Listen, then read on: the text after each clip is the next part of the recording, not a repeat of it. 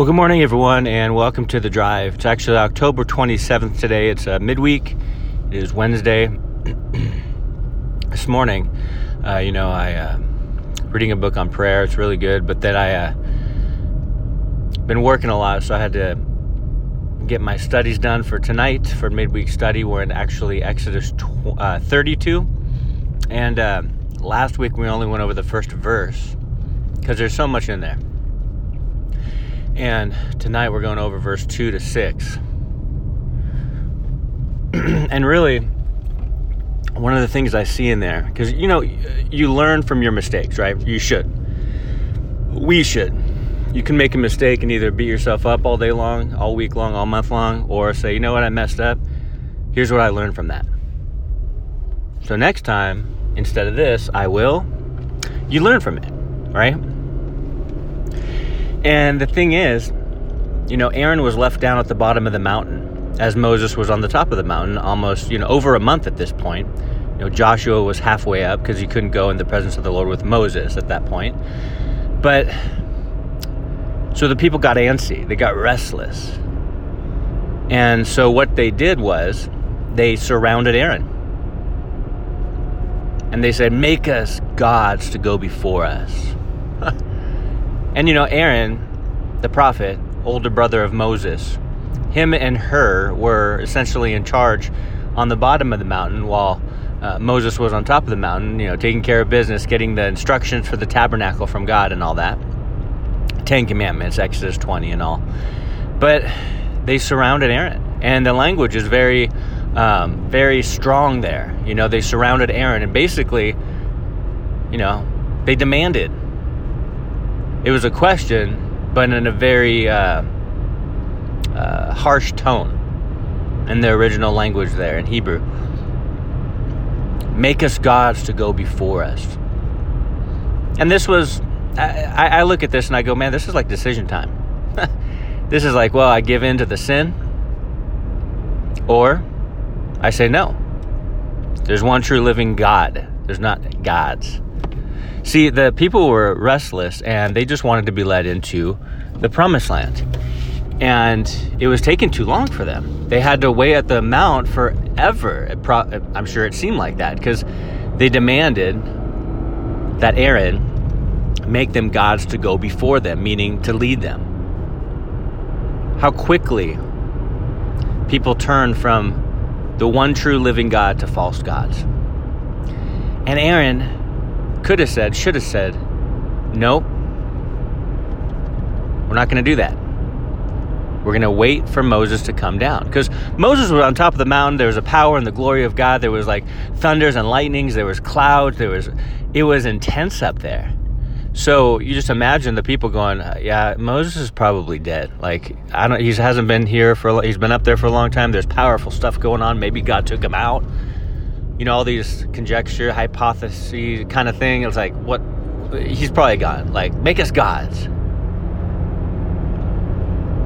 Aaron didn't say no, though. He gave in. He's like, actually, let's make a golden calf. Give me your earrings. Now, they were used to the golden calf because there were slaves in Egypt for years, for centuries. And so this is reminiscent of one of the Egyptian gods. It's like, make us something that we can see, something tangible. We can't see God with our naked eye. They heard his voice, though. But for them, it wasn't enough. And so they demanded of Aaron, who said, okay. And he went along with it. Not only that, he also built an altar, and he also set up a feast, like a party. Like, okay, we're going to build this golden calf, and we're going to feast and build an altar and give sacrifices to these gods. Aaron should have said no. I think that's one of the hardest things for some people to do, for many people to do. Say no. It reminds me of, I was growing up, and I recently saw these guys camped out in front of, I think it was Office Depot. I think they're called the D.A.R.E., like basically the Say No to Drugs organization. Sorry, I'm not too familiar with it, but I remember they came to my school when I was a kid and did demonstration, talked about it, lectures and stuff like that. But that whole thing is just say no. course you want to teach your kids that, right? Just say no to drugs. But when it comes to sin, we have to just say no. When it comes to influence, to compromise, even if it's the crowd, say nope, I'm not going to do that. I'm not going to compromise my faith. It's called standing firm, right? And in the Word of God, many times, a few of the writers essentially say, stand firm in the faith, stand firm in the Lord. You know, Apostle Paul said, I'm not going to be moved. And so you can see this is heavy on my heart because this is what I've been, studying midweek. And it's like, man, we need to say no.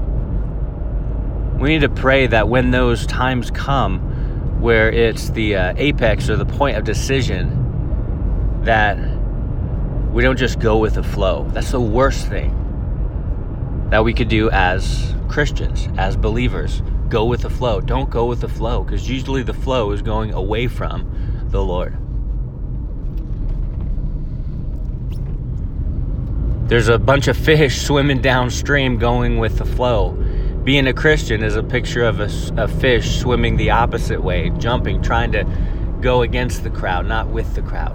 Because oftentimes the crowd is influenced by the crowd, and there's poor decisions in there.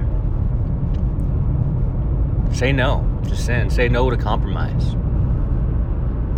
Say no when people try to influence you or lure you away from the Lord. Say, no, I'm standing firm in the Lord.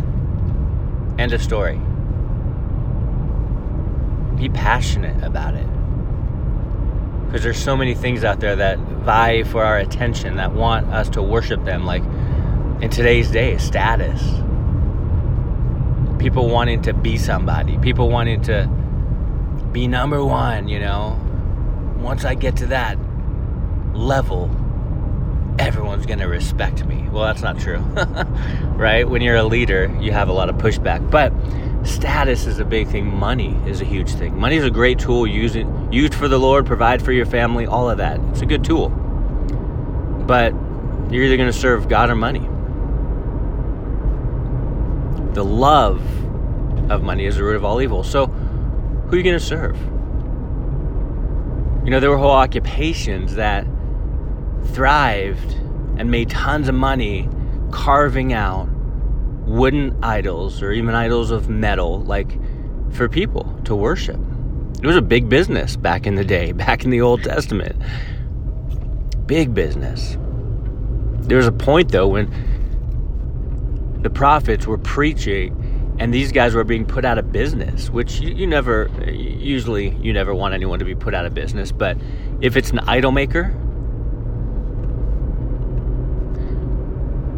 I don't see anything wrong with that because they're making these carved images for people to worship. And they were these carved images that you could just knock over.